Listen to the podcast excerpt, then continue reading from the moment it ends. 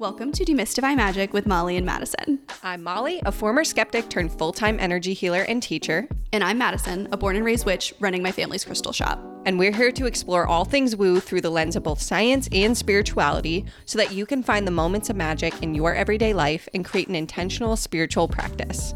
So if that's what you're into, find a cozy spot, take a deep breath, and let's demystify some magic. Howdy doody, friends. Welcome back to the pod. Hello, hello, welcome. It's another week, it's another day. It's another day, it's another dollar. Madison, I have a question for you. Okay. Well, actually, I have a few questions for you, and they're actually not my questions. They're questions from our friends on Instagram. Do you want to Oh. do a Q&A episode together? Let's do it. You really got me there. I thought that you were like going to put me on the spot.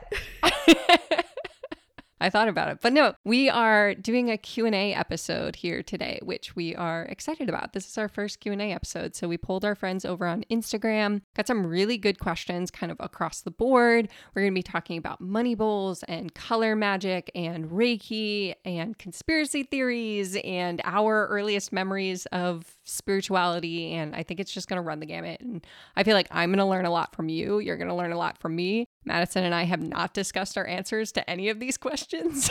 so I know. I'm so excited. We were getting these questions. I was like, oh, I can't wait to hear what Molly has to say about these. Yeah, I'm so excited. And for future reference, we want to do these more often. So we are going to leave a link in the show notes going forward with a little form that you can fill out if you ever have an idea of a question you want answered or a topic you want us to cover. Drop that in the form, and we're going to keep a running list and do these episodes more often. But first, Madison, what was your magic moment of the week? Okay. So, you and I have talked about this privately off the pod a lot over the last few months, but I have been in such a creative rut.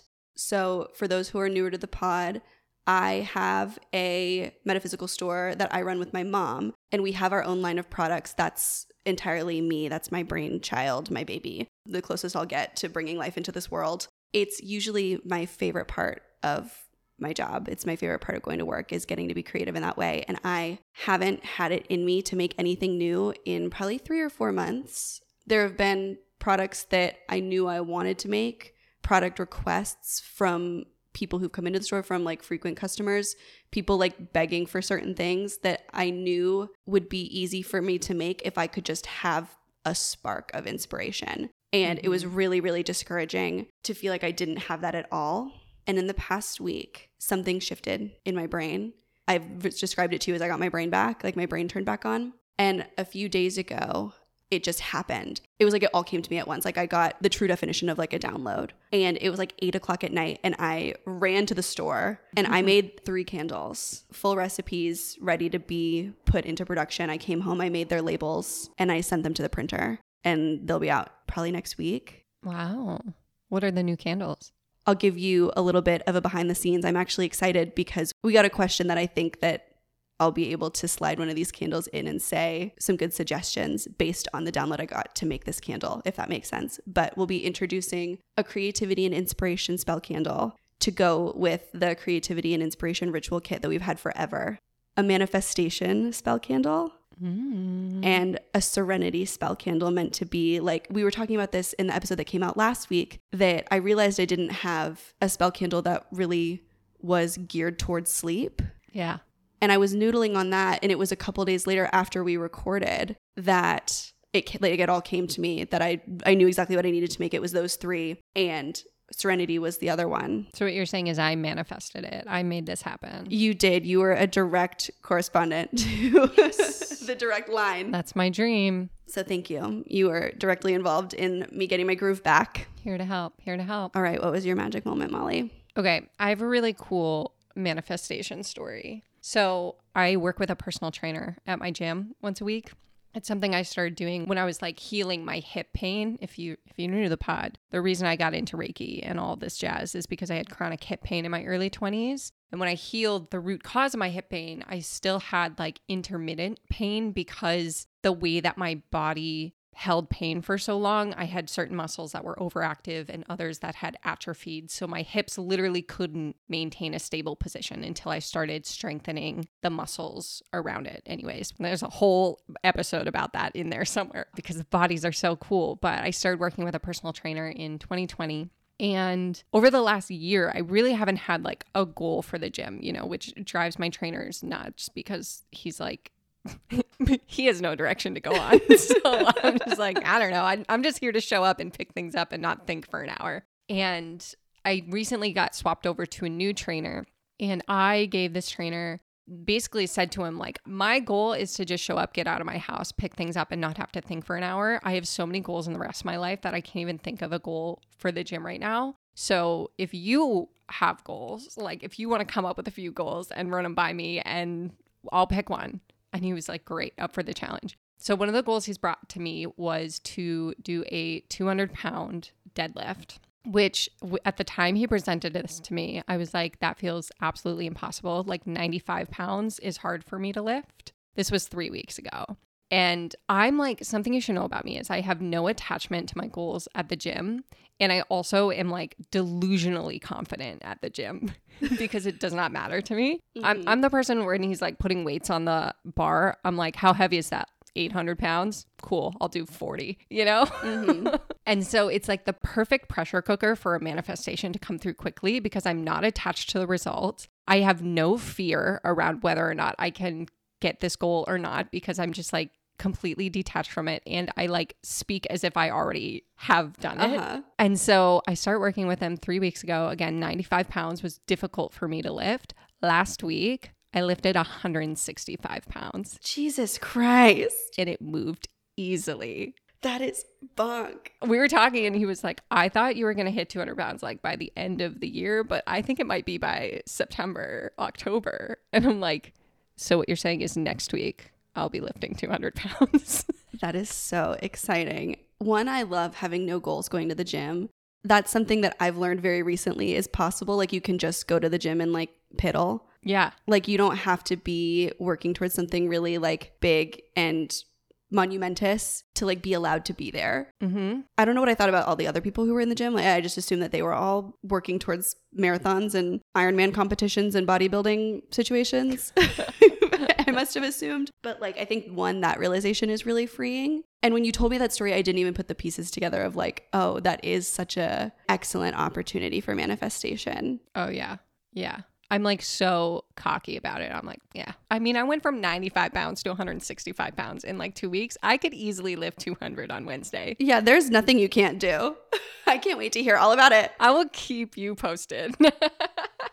all right, you ready for the first question? Let's dive in. All right. So, first question we've got is Can you dive a little bit more into color magic? Hmm. I think we mentioned this in one of our episodes. I can't remember which one, but I remember you offhandedly mentioning it. And then I was like, oh, we should do an episode on that. Yeah, so I'm excited to do kind of like a little bit of an introduction here. Basically, when you boil it down, color magic is an association that connects to an intention.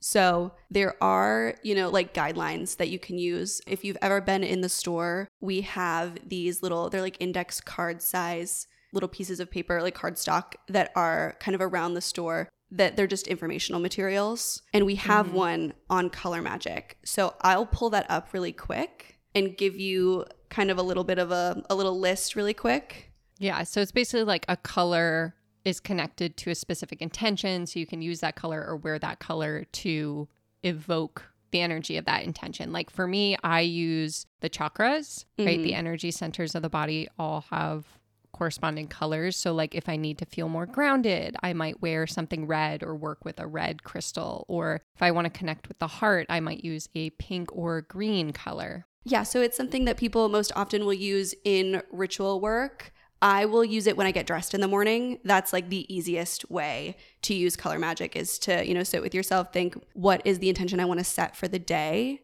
as someone who honestly only really wears the color black. I'm always dressed to the nines for protection, for grounding. I like stay ready. I'm wearing head to toe black as well, so that's why I'm laughing. I'll stop wearing black when they make a darker color. Oh, I've seen that on Pinterest.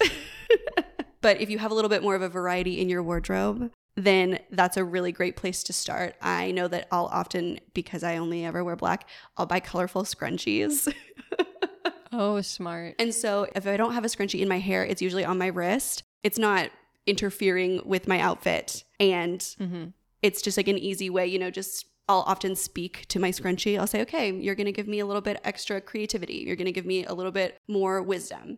You're going to give me some abundance. But if you don't have any strong color associations in your mind, I'll always say those like trump anything that you find on the internet. You know, like you can Google very easily what do the colors mean in color magic. If you think that red signifies abundance, if that's the connection that your brain makes, stick with that. Don't think you have to go with green because that's like what everybody says, you know? Yeah. But something easy that you can kind of go off of is red for passion, love, desire, and confidence, anything in that kind of realm. Orange for opportunity, excitement, or change. Yellow for creativity, joy, happiness, and persuasion. Green for luck, abundance, and growth. Blue for healing, wisdom, and knowledge. Purple for power, intuition, and psychic abilities. Black for grounding, protection, and warding. And white for manifestation and amplification. Mm, So interesting. I like to have a couple of each of these colors in like a chime candle, those little four inch small candles that you'll often find at metaphysical stores. Keep a couple of those. So I'm always ready if I want to just, you know, the easiest kind of ritual work, just light an orange candle when I know I need some opportunity. Speak it to that little Love that. candle. Say, hey, I want some new opportunity in this area of my life. This is my intention. Go forth and prosper. Color magic, baby. Yes. All right, next question says Y'all have mentioned money bowls a few times. How do you make slash use slash refresh your bowls? Madison, turning this over to you. An excellent place for some color magic.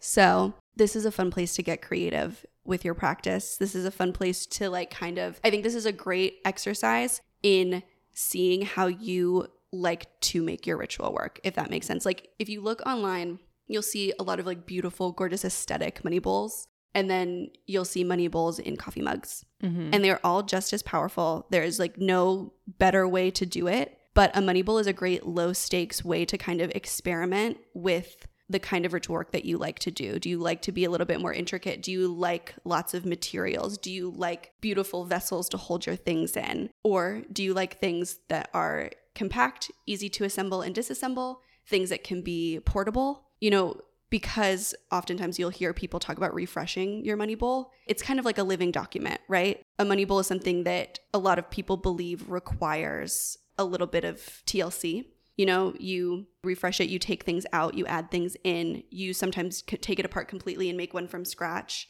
So if you want to try something new, it's very easy to feel good in being a little bit more experimental because a money bowl is something that changes so frequently. And its primary purpose is to attract financial abundance. Oh yeah, that's an important part to include is what it's for. yeah. So, like mine, I thrifted, I think it's like a trifle dish. It's like a small trifle dish. Mhm. I'm really into like crystal glass vessels from Goodwill. I am too. And then I learned this from you. So, the base of mine is pink Himalayan salt, Mm-hmm. which I buy at the Dollar Tree. And then I have a couple of crystals in there. I think I have, it's either a jade or a green aventurine elephant. I can't remember which one. I have a couple of clear quartz. I have anti anxiety spell jar because I previously had a lot of anxiety around money. Mm-hmm. I keep a stick of incense in there. Sometimes I will have a tea light that's dressed with oils and herbs and things like that. But right now, I have two sticks of incense sticking out of it. I have a sticky note that says, Show me how good it could get with Reiki symbols on it as like a little message to the universe. And then every check, every spare change I find on the floor, every check that I get that I put in my account mobily, I stick in my money bowl. So right now, my money bowl is like overflowing with all of these different checks because I change mine out completely. Probably like once a quarter, like when the seasons turn over. So I just have like a bunch of checks just like ballooning out of it. Oh my god, the check idea is so good. Yeah. I mean, I never know where to put those checks when they're like, hold on to them for two weeks. So I just stick them in my money bowl. Oh my god, that's so smart. I just throw them away. I just say, well, I I have faith. I have trust.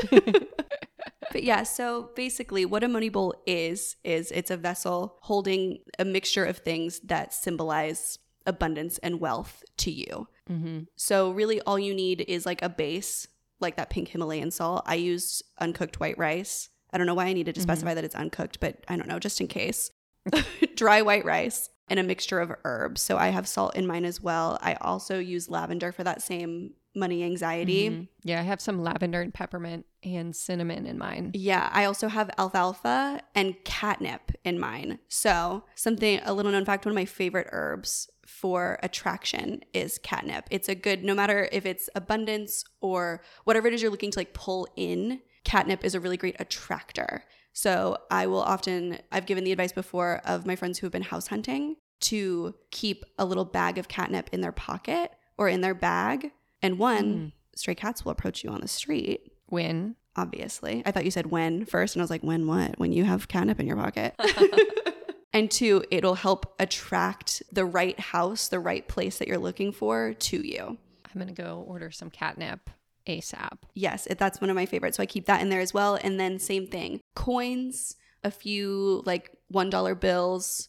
I, a few years ago, was in London for an extended period of time and just like came back with a couple pounds and pence or whatever that Mhm. it wasn't worth it to exchange. That's like a, a great thing to have too, of like something money that I can't use.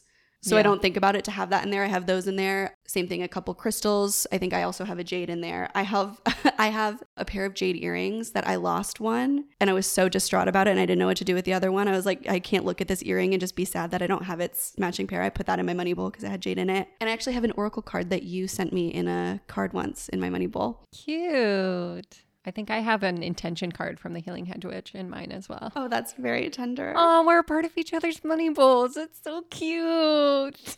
That's very tender. Aw.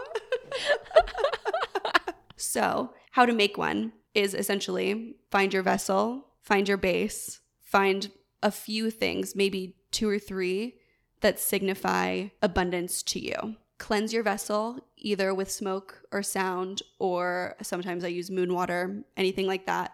Put your base in that vessel and then arrange your items accordingly refreshing it. Some people feed it, quote unquote, by adding new things to it. Like you said, about once a quarter is when I do it as well, is take everything out. I'll usually get new rice, Mm-hmm. cleanse each of the objects that I keep in it. Something important to me, this is something that is like a, a part of, I guess, the ritual that I keep for myself is I'll never spend the money that I put in that bowl. Yeah, same. So it's like maybe the equivalent of like $3 total that I've gotten there. But that $3, it's like it's gone to me. It's just a part of this money bowl. Like it has a new job now. Mhm. Its job isn't to be spent, its job is to pull more in. I'm going to say this with a tremendous amount of privilege behind it, but I have a $100 in my money bowl Okay. because there was one moment, I think it was like two years ago, where I felt like money was really, really scarce. Mhm. And that's when I created my money bowl. And I suddenly came into a $100, like in cash. Mhm. And I never use cash. And I gave that $100 to my money bowl Mhm. and with this intention of like I trust that there's always going to be a surprise opportunity whenever I feel low, whenever I feel like I'm going without, whenever I'm in a place of scarcity, I know there are opportunities around the corner that I can't see yet. And so like for me it's this like offering of trust Yeah. that like if I can keep this here, A, I know it's there if I ever feel that scarcity again. But B, I know that like it's been two years, I haven't had to touch it, and the universe has always come through for me. Wow. I want to talk about releasing attachment. I know it's been a practice. It's been a practice. It's it's right next to the anti-anxiety spell jar. Uh-huh. Yep. and also, just a disclaimer like nothing bad will happen to you if you spend the money in your money bowl. If Molly really needed that $100 next week, like, you know, It would be fine. it's yeah, everything will be okay. it's just I'm going to spend all my other $3 before I get to that $3, you know? Yeah, exactly, exactly. I like forget that it's in there until I refresh it, and then I'm like, oh yeah, hmm there's money in here. This is also such a reminder that I don't know the last time I refreshed my money bowl. I do it on the solstices. So I did mine on the summer solstice. When we do our fall equinox Mhm. episode, we will remind you all to cleanse your money bowl. Everyone will be me. I'll be the one who needs reminding because I'm gonna spend. I'm gonna have a long think about the last time I did that and probably give myself a little smack on the wrist for it. Because here I'm giving my advice. Yeah, once a quarter, and I'm like, mm, it's probably been at least two since I did it. what a good good time to do it today. All right. Next question. Anything to help with better sleep?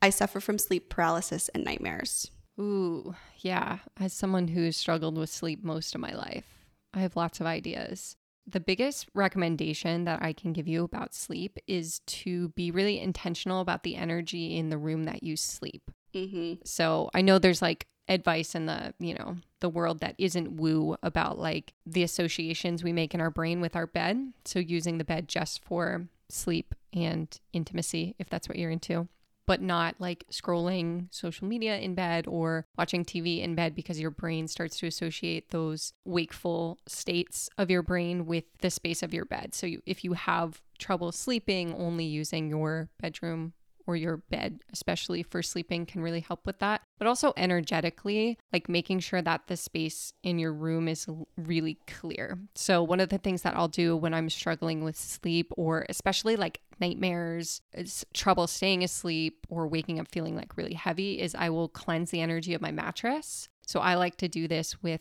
smoke, but you could use sound cleansing. You could use whatever, Florida water, maybe. I don't know. Moon water. I don't know. Go for it. But I will basically strip all of the sheets off of my bed, the mattress pad, everything. I will clean that in the washer. And then, like my mattress, my pillows, I will do a good smoke cleanse on top of, around, and underneath, and then vacuum underneath the bed.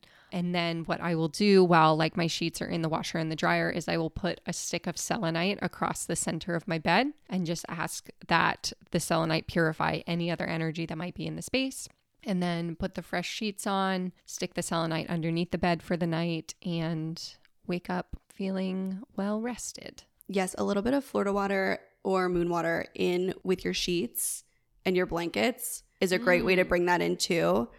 I find that making the mundane spiritual and making the spiritual mundane is the best way for me to integrate new tactics, essentially. Yeah. And so in non woo spaces, routine is something that's really important to a healthy sleep schedule. Routine mm-hmm. is something that I struggle with at nighttime. And so, if I need to push myself to do something mundane, if I make it magic, it makes it fun and I want to do it. And then on the flip side, if I don't feel like I have time to do something magic, I bring it into the mundane. So, mm-hmm. opposite sides of that coin. So, I will make my going to bed routine a ritual, quote unquote, where like what we talked about in the evening routines. Oh, I guess a great segue here is we have a whole episode of spiritual evening routines that came out last week. Yeah. I forgot about that part. Listen to that. I know. That's my first piece of advice is give that a listen maybe. But in that episode, I talk about sound cleansing videos on YouTube. Mm-hmm. Putting something like that on while I get ready for bed, tuning myself into, okay, like this is go to sleep time, you know, lighting an intention candle, a blue intention candle maybe for serenity. That's what that is to me. Mm-hmm. Lighting a healing hedge serenity candle that might be out when this episode airs remains to be seen. Turning it into a spiritual experience is a way that I can get myself to do the things that I know are good for me. If it's hard for you to put your phone away at night, say you're putting your phone away not because you need to go to sleep, but because you're doing a ritual and you are staying in the moment for the ritual. I also find plugging my phone in. I do this little, this cute little trick for myself where every two weeks I plug my phone into a different outlet of the house that's not in my room because I am someone that I will scroll until all hours of the night and then I will if my phone is in my hand when I wake up, I will scroll first thing. Mm-hmm. So some weeks I will plug my phone in in my office. Some weeks it'll be my kitchen. Some weeks it'll be my living room. Once it was my bathroom. It's like whenever I get used to where the phone is and I instinctually start to scroll in the morning, I will change where I plug it in. Oh my God, I wish I had your level of restraint. I do not have where that. I have to play games with my brain uh-huh. so that I don't scroll. The level of restraint to play the game because I just know that it's bad for me, and I say, "Oh, time to Candy Crush" until I can't keep my eyes open. I just don't have a charger in my room. Mm-hmm. So, in order to plug my phone into my room, it's more effort. Yeah. So I don't do it. Uh, I'm very jealous of you and envious of you in this moment. Next question What is the easiest way to start Reiki, and what are ways to bring Reiki into everyday life? So, the easiest way to start Reiki, I always recommend going through a training program where you will be supported by the teacher. Reiki is really easy to start doing if you learn in a way that works for your brain. So, there's a lot of training programs online that are you know, courses that are not very thorough, are not really catered towards different learning styles.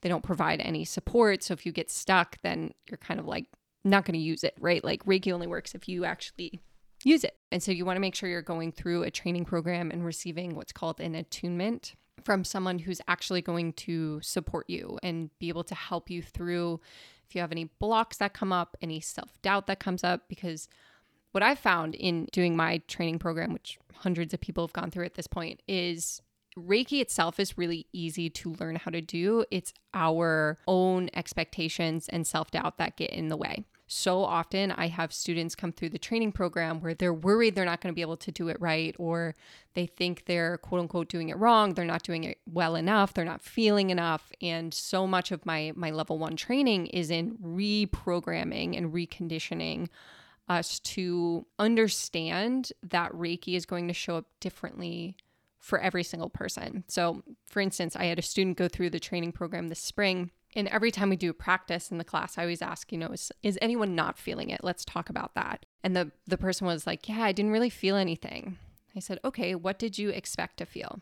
And they were like, I expected to feel like heat or tingles, didn't get any of that, not really sure if it's working. So I said, okay, did you notice anything change in your body and mind from the start of the practice to the end? And they said, well, I noticed my brain had a really hard time focusing at the start, and now it feels a lot quieter and more peaceful at the end.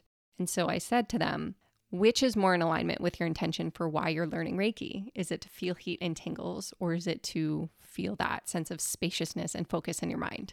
And they said, I literally wrote that my intention is to shut my brain out. Mm-hmm. And so oftentimes we can get in this state of expectations, thinking we need to feel heat and tingles and these like big firework sensations when it comes to Reiki. And if we don't feel those, we just stop practicing. We don't do it because we think we're doing it wrong. When in reality, the impact of Reiki is so much more subtle and we're not seeing it because we don't know what to look for. So that's why it's really important to go through a Reiki training program with someone who is going to help you see that, who's going to help you see, help you through your own like blocks, your own self doubt, your own like, I don't know if I'm doing this right. Because until you get through that, you're not going to consistently practice Reiki and then you're not going to consistently see the benefits of the practice in your own life. I think that's an excellent point that a lot of people don't think about in terms of like finding a Reiki training is that like the person doing the training is just as important as the content of the training. Like finding alignment there mm-hmm. is how you're going to bring it into your everyday life. You know, like that's, yeah, you build a foundation with someone who aligns with your goals and your intentions for Reiki and for the training.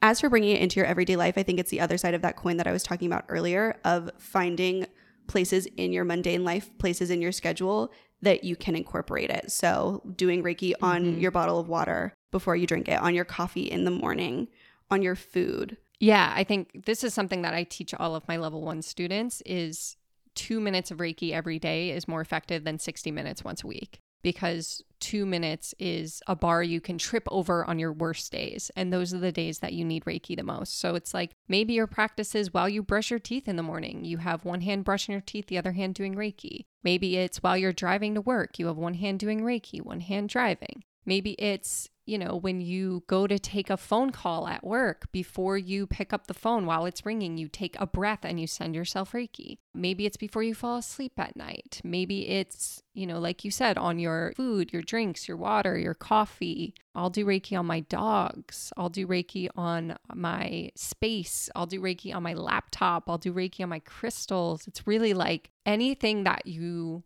can touch, you can do Reiki on. And when you learn distance Reiki, you don't have to touch it. So the sky's the limit. The world is your oyster yeah, for me, like when I'm writing anything for my business, if I'm updating my website, I'm doing Reiki at the same time.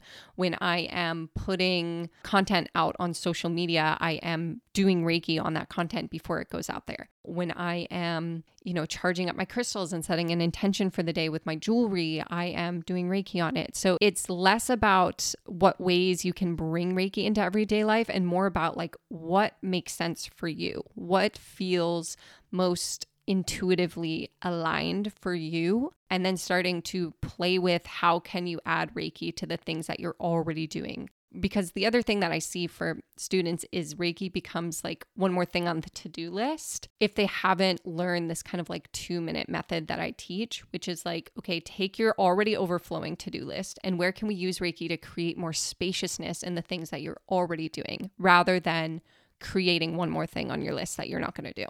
And a subtle plug, if you want to go through Reiki training with me, I'll put the the wait list down in the show notes. I open trainings twice a year, so you will be the first to know when the next one's open. And on that note, I'm very excited to make Molly talk about this next question. We got a message just learning of the podcast, and I'm so excited to listen. Thank you, thank you, thank you. Do you offer Reiki 3 training? I will be. So, historically, I have always had a level one and level two training. So, level one, I call Reiki 1 the science of self healing. Level two is Reiki 2 healing beyond space and time. That's where you learn like three of the Reiki symbols distance Reiki, Reiki to the past and the future, as well as other things. Um, you become a trauma informed Reiki practitioner. Reiki 3 is the master level training. And I have been working on this training for I think two years. I think two years people have been asking me for it. And over the last year, I feel like I've gotten so much clarity on it. I think where I was stuck for a long time was I felt like my Reiki master training was not great. I mean, it was fine. It was, you know, what I needed at the time, but it didn't change my life. It didn't feel monumental. It felt like, okay, I did the thing and checked the box and now I got a certificate. And it was really all the work that I've done outside of that training that helped me feel prepared to teach Reiki and help me really deepen my relationship to Reiki. And so I've been kind of stuck in this loop of like, how do I offer a Reiki 3 training if I don't have like sort of a good jumping off point of my own experience? You know what I mean? And so over the last year, I have been working on and building and channeling a curriculum for Reiki 3 and working directly with Reiki to make that happen, which I think a year and a half ago I would have been like, Molly, what the hell are you talking about? But it's been so divinely guided, intuitively guided. And really, the intention behind Reiki 3 is less about checking a box so you can become a Reiki master and more so how you can transition from Reiki being something you do to Reiki being something you are. And for me, that transition has shown up so much over the last year where I feel like you know, if I was once driving through life on my own and now I feel like Reiki is a passenger helping me navigate, you know, when I hit obstacles or I'm rerouted or I don't know which way to turn, it's like Reiki is just this support that is always there. And then teaching just comes so naturally from that place because I'm so deeply grounded in that connection, you know? So, all that to say is yes, I will be offering a Reiki 3 training. Graduates of my program will learn more about it in a couple of weeks. Applications are going to open in September. The training is a 12 month training slash mentorship. It will start in January of 2024. So, if you're interested on getting on the wait list for that, send me a little DM or send me an email and let's connect. I'm so excited for this. Reiki 3 is something that I've been talking about with you since we met. I think. You know, mm-hmm. we were internet mutuals for a very brief period of time, and we both, in an effort to win the other's affection, supported their business. And something about meeting you, I knew that I needed to go through your training. I had had no previous experience really with Reiki. I've like I'd had Reiki sessions, but like I had no calling towards it until I met you and saw your training and knew that it was a part of something bigger. Mm-hmm. And since I finished your Reiki one training, I've been like, okay, I'm signing up for Reiki 2. When can I sign up for Reiki 3? Because I know that I just know, I feel it in yeah. my bones that I'm like, we're doing it full send. Mm-hmm. And so I'm so excited for this. And I'm so excited to, for you to finally get to share a little bit of that with the world.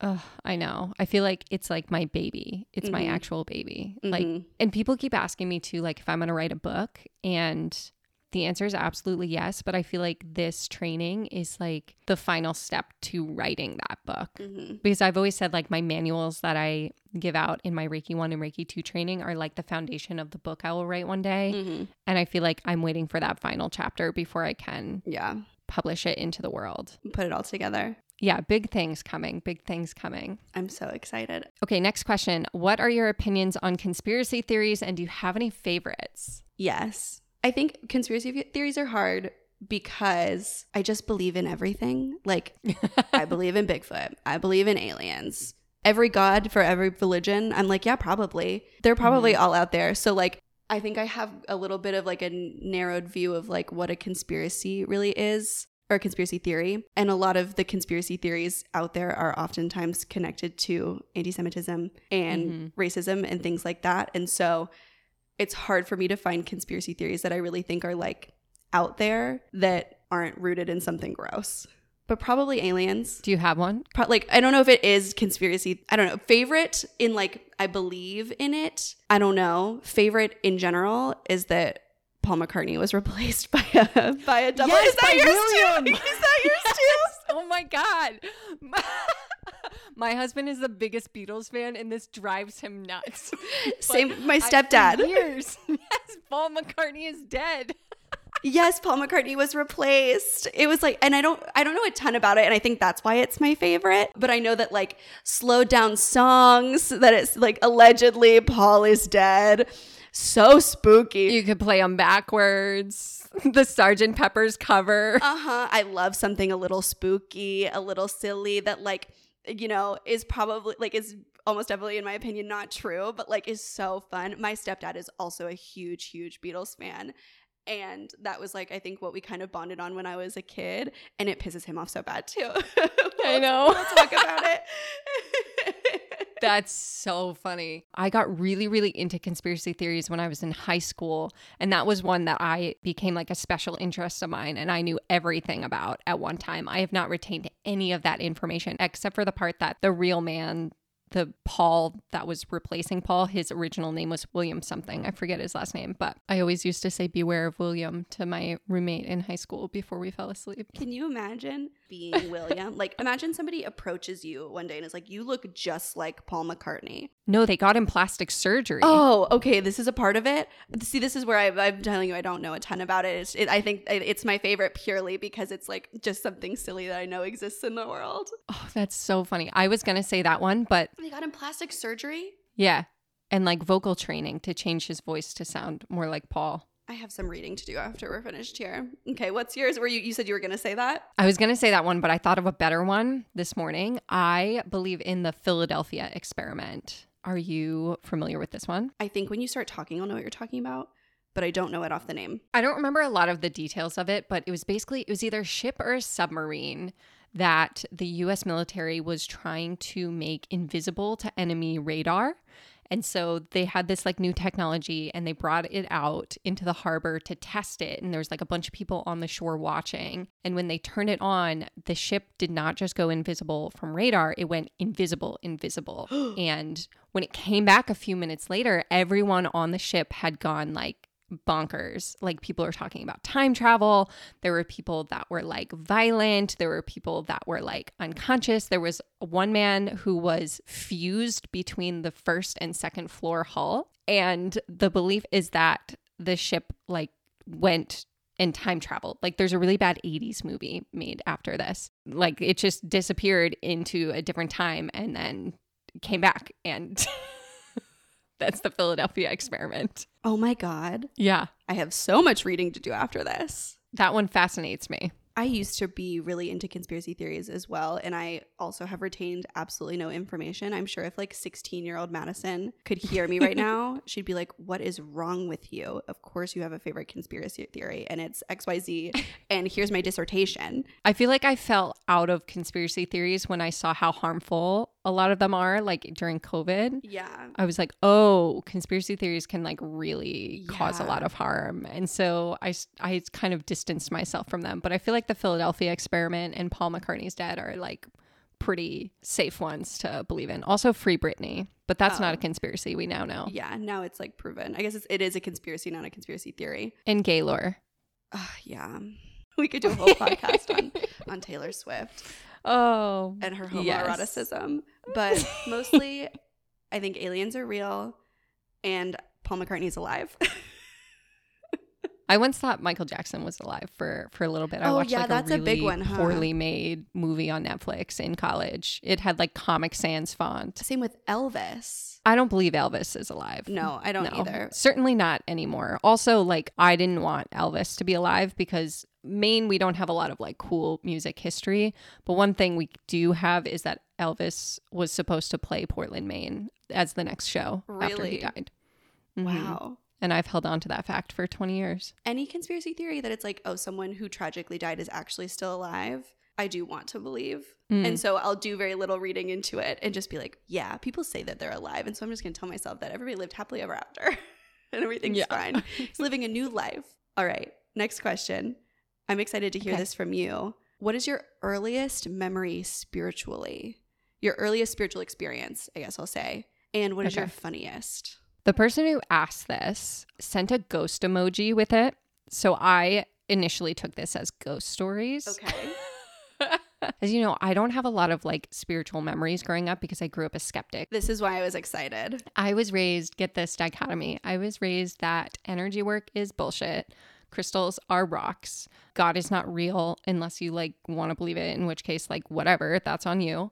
But ghosts, very, very real. My mom, when she was in her. 20s, Anything other than go- ghosts and everything else is bullshit. I'm obsessed with that. my mom was a ghost hunter in her early 20s. And I'm sure like there's a different name for it now. I'm sure people would call her a medium now, but I don't think she would take on that title. She was a ghost hunter.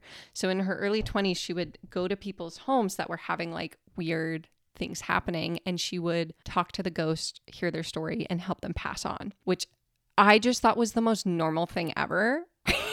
Molly, when I tell you this is my dream and what I would not give to sit down with your mother, I will buy her dinner. It's so funny because like it's the most normal thing ever. Like it's like being a lawyer in my household. Like it's Mhm. such a normal career. And then like coupled with the fact that like everything else I was raised to believe is bullshit is so funny to me. Which actually that doesn't that's not that confusing to me. I think because there is I also know a lot of like more skeptic, more logically minded quote unquote people who believe in ghosts as well, purely on the idea that energy cannot be created or destroyed. But are they talking to ghosts, Madison? like no. I'm just saying i don't think that that's that weird of a belief system to say that like ghosts are real but everything else is fake. Like i, I get it. I get it. Ghosts i think are the easiest to get on board with. Yeah, I would grow up hearing on the, it, you know, when we went camping with our friends over the campfire, my mom would tell like ghost stories, but they weren't like spooky ghost stories. They were like the dog tuna fish was what she saw on tuesday yeah, it was like the dog tuna fish was freaking out and the owners were feeling a cold spot and turns out the girl who lived in the house had drowned and so we tuna helped them cross on and it was like I was like, yeah, that's that's what it was, you know? And then my mom, the way that she described it was she wanted to do this for a living, but she was told she needed to go to school for psychology to make sure that people weren't just hallucinating and she didn't want to do that so she joined the army instead. And I just I think that story just encompasses my mom and subsequently me in in a nice little nice little box. That is so funny that is both your earliest and your funniest in my opinion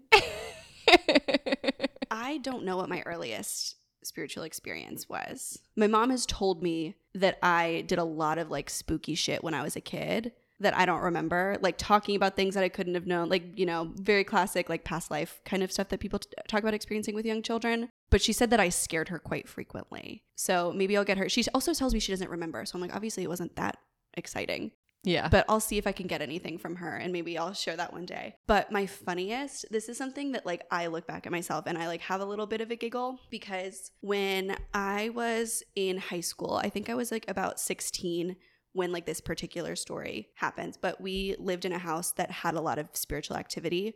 My backyard on the other side of the fence was a graveyard connected to an old church Mm, and spooky. I will never forgive my high school boyfriend for like what he wanted to do for fun when he would come over to my house was like walk around in the graveyard. And I'm convinced that that ramped things up because it was multiple different entities that these like this is my only real time of genuinely feel like I've experienced clairvoyance where I've seen something in front of me that quote unquote wasn't there. Mm. seen spirits heard things. There would i remember i would go to sleep in that bedroom and would just hear footsteps walk from our garage to my bedroom door over and over and over again. So like No, no, some no, kind of like spooky scary some kind of like just like neutral experiences like see I, I saw like a woman in our kitchen once i saw like two kids in our backyard like and then you know blink and they're gone but some of the spooky, scarier parts of it got to be a little bit too much for me as a teenager. Oh, there was also a figure that would stand at the top of the stairs, right by our like door that goes in through the garage. Like not the front door, but like the door that everybody uses more often. Sure. Right by that door was a set of stairs, and I was like kind of a meddlesome teen. And so I always look back and think that he was like looking down at me because I would like come home late, past my curfew probably, like probably wasn't supposed to be out. And he would just be like looking at me and I'd be like, I know, sorry, and go to my room. But one day, something like actually that really scared me happened. I saw a figure of a person, like a shadow of a person, walk across my bedroom wall. Like it was as if a person was walking across my bedroom and I was seeing their shadow, but it was like a tall man with a tall hat. I know everybody talks about the top hat man. It was like literally the top hat man walked across my bedroom wall and I had had it.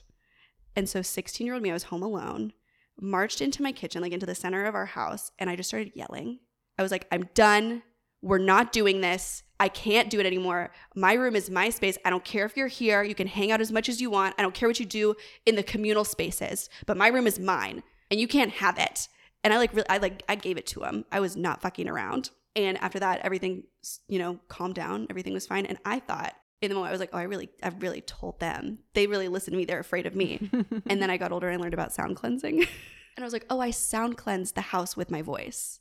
Yeah, but also you set boundaries. Yes, also The that. energies. but the energies that I was talking to, they listened. Mm-hmm. And then the energies that I wasn't talking to that weren't listening, they just went away. Like I cleansed the space with my voice. And I was like, really, I was proud of myself for, I mean, I still am because I was like, what 16 year old is like going to go yell at a ghost.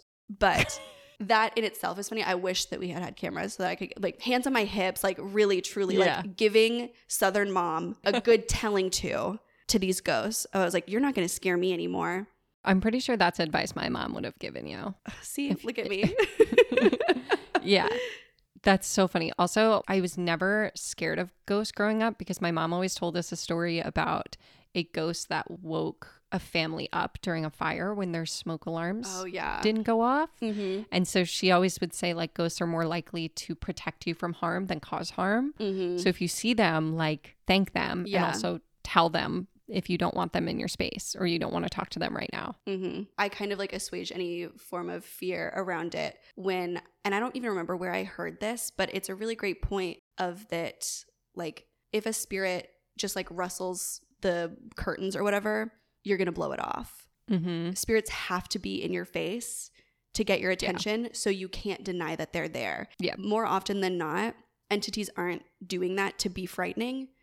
They're doing that to be like, hey, I've been talking at a normal volume, but you're not listening. So I have to yell. Yeah. Yeah. And so I try to be like aware of that and conscious and empathetic to that of like, oh my God, imagine if you had to scream to get anybody to pay attention to you. Like I would probably be a scary top hat man walking across a 16 year old girl's bedroom wall too. To be like, excuse me, you've been gaslighting yourself about me for six months. All right. Our last question What has been your favorite part of recording the pod so far, and what challenges has it presented? Okay. I think my favorite part, this sounds so cheesy, but my favorite part is just that I get to set aside an hour to talk to you. We always say that we started the podcast because these were conversations we were already having, and it just made sense to get other people involved and to see Mhm. what other people were thinking and to kind of share. Because I feel like I always felt like I had learned something. That's what I love most about our friendship is I feel like I learn something every time we talk. It really is for me. I think that we just get to hang out and that other people have enjoyed it. You know, everyone's response has been really wonderful as well. The messages that you guys send us are so kind and I still can't wrap my head around it. And that I get to experience all of this just because we are having conversations that we would be having privately in voice notes is like the coolest thing ever. Yeah, that's also my favorite part. And then hearing from people like so many people have let us know in one way or another that the podcast makes them feel less alone, Mhm.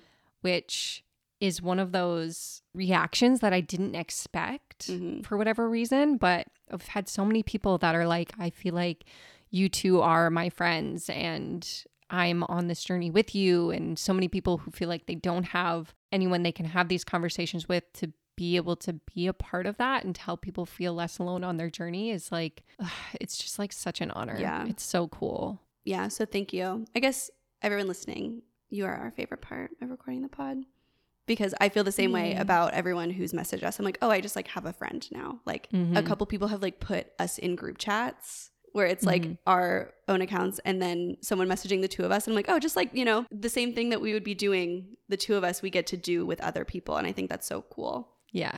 That's been really fun. As far as challenges, I think for me, I'll be interested to see what you think too about this, like what your challenges have been.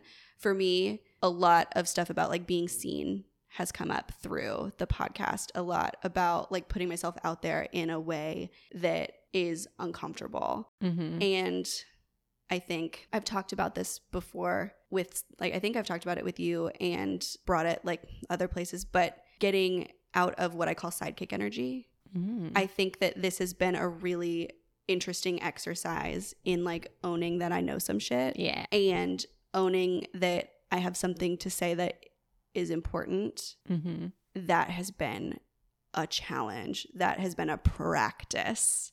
and I think that is something that I'm also so grateful for through the podcast is that that's leaked into other parts of my life like through the store, through my work and in all facets of my life like I've found it easier to take up space because of the space that the podcast gives me to do so. I love that. I think my challenge is in allowing it to be easy. Mhm. I'm someone that like I have a very spiritual side to me, but I also have a business brain because I run a business. My degree is in business. I'm surrounded by people in business.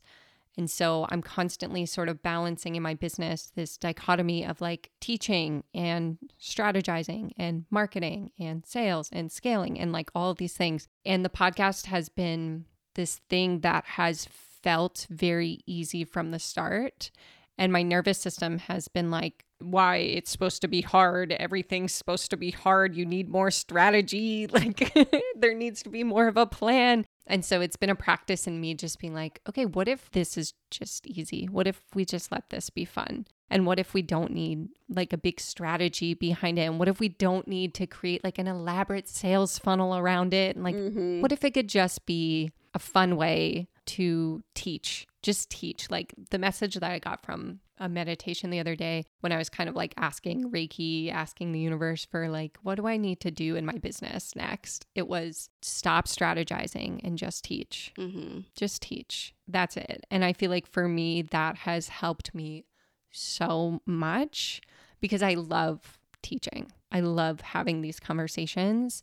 And I think I forgot how fun it could be and how easy it could be and how like there doesn't need to be a big elaborate plan behind it because the right people will find the message and the right people will be here. And we've seen that in the podcast that has grown leaps and bounds faster than we ever Yeah. expected it to. And there hasn't been like a big elaborate marketing strategy behind it. And that has helped me take pressure off in all areas of my life and just like what if it was easy? What if everything felt like the podcast? What would that be like? Sort of getting my nervous system on board with that has been has been a fun practice Yeah, I think it has given both of us kind of exactly what we needed in the time when we needed it. mm-hmm. It's so interesting the way like the podcast formed and took shape.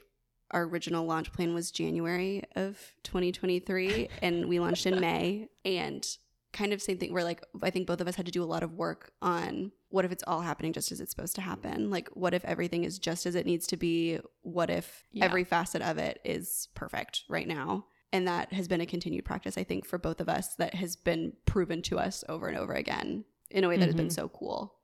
All right, I think that's it for today. I think so. Thank you to everyone who submitted questions. And again, we'll leave a form in the show notes going forward. If you ever have a question, if you have a topic you want us to cover, if you just want to say hi, that'll be down below. And as always, you can feel free to drop us a review or drop us a DM over on Instagram. We love, love, love, love hearing from you. Yes. And uh, we will see you soon. Yes, and let us know if you liked this format. If you want us to keep doing these Q and A's, if you liked seeing a little bit of the behind the scenes, just shoot us a DM or drop it in that form, and we will see you soon.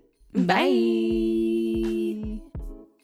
Thanks for listening to Demystify Magic with Molly and Madison. If you want to learn more about us, you can find all our links in the show notes. We'd love to know what you think of today's episode, so drop us a review or give us a shout out on social media. And don't forget to let us know your magical moment of the week.